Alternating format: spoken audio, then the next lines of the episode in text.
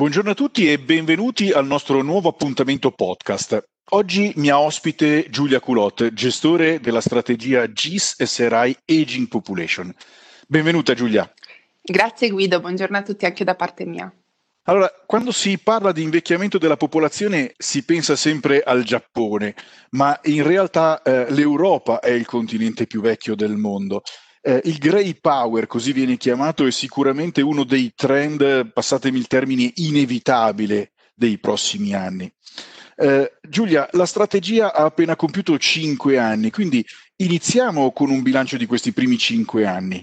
Sì, certamente. La valutazione che facciamo è nel complesso decisamente positiva e siamo orgogliosi quando sentiamo la soddisfazione di risparmiatori e di investitori che si sono fidati di noi in questi cinque anni. Si tratta tanto di un successo commerciale, con circa 500 milioni di euro raccolti, quanto di un successo in termini di performance, che sono state generate in un contesto non sempre favorevole.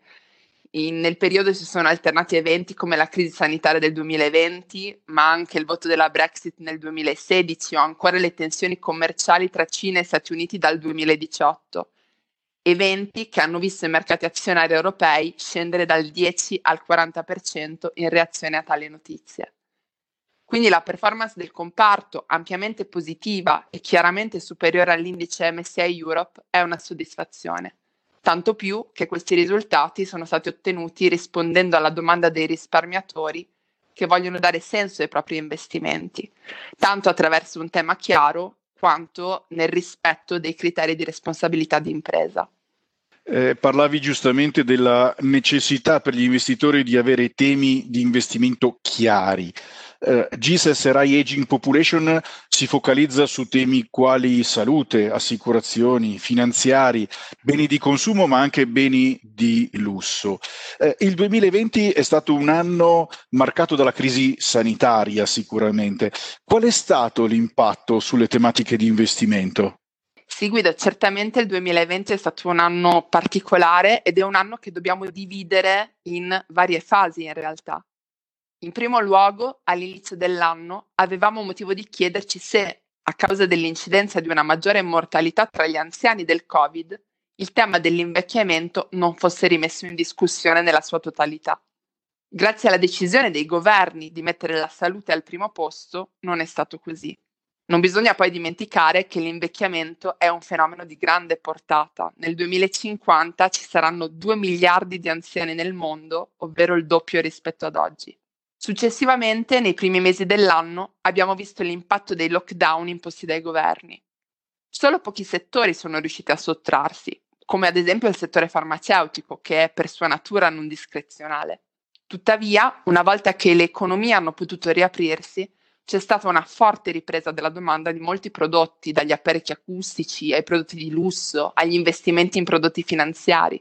Per altri segmenti, invece, abbiamo notato un adattamento dell'espressione di un'esigenza. Per quanto riguarda, ad esempio, il viaggio, di fronte alla paura di prendere un aereo o di prenotare un albergo, sono esplose le vendite di camper.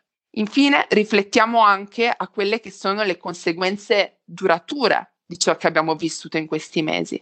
Ad esempio, c'è una nuova consapevolezza da parte dei governi che le infrastrutture sanitarie non sono solo un costo, ma sono un investimento in un asset strategico per il paese. Per gli individui, health is the new wealth, letteralmente la salute è la nostra nuova ricchezza, che ha conseguenze sulla dieta, sull'attività fisica, sulla cura di sé.